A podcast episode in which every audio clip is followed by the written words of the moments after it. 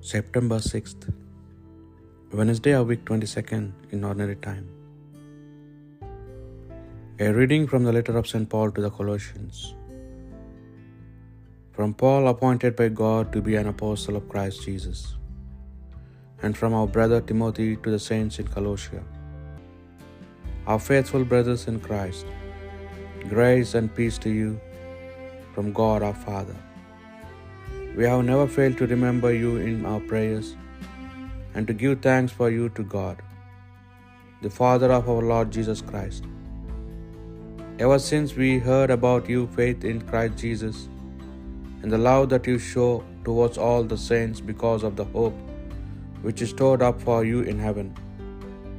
It is only recent that you have heard of this when it was announced in the message of the truth. The good news which has reached you is spreading all over the world and producing the same result as it is among you ever since the day when you heard about God's grace and understood what this really is. Epaphras, who taught you, is one of our closest fellow workers and a faithful deputy for us as Christ's servant. And it was he who told us all about your love in spirit. The word of the Lord. I trust in the goodness of the God forever and ever. I am like a growing olive tree. In the house of God, I trust in the goodness of God forever and ever. I trust in the goodness of God forever and ever. I will thank you for evermore, for this is your doing. I will proclaim that your name is good in the presence of your friends. I trust in the goodness of God forever and ever. A reading from the Holy Gospel according to St. Luke. Leaving synagogues, Jesus went to Simon's house. Now, Simon's mother in law was suffering from a high fever, and they asked him to do something for her. Leaning over her, he rebuked the fever, and it left her, and she immediately got up and began to wait on them.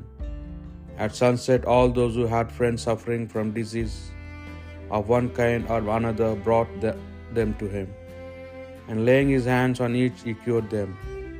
Devils too came out of many people, howling, You are the Son of God, but he rebuked them and would not allow them to speak because they knew that he was the Christ. When daylight came, he left the house and made his way to a lonely place. The crowds went to look for him, and when they had caught up with him, they wanted to prevent him leaving them. But he answered, I must proclaim the good news of the kingdom of God to the other two towns too, because that is what I was sent to do. And he continued his preaching in the synagogues of Judea. The Gospel of the Lord.